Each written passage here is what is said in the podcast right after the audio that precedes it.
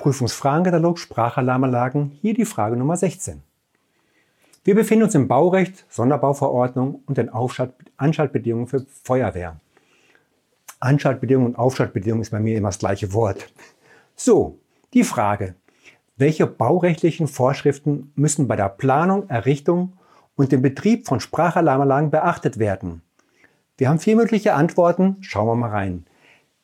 Die Musterbauordnung einschließlich der anwendbaren Musterverordnung für Sonderbauten.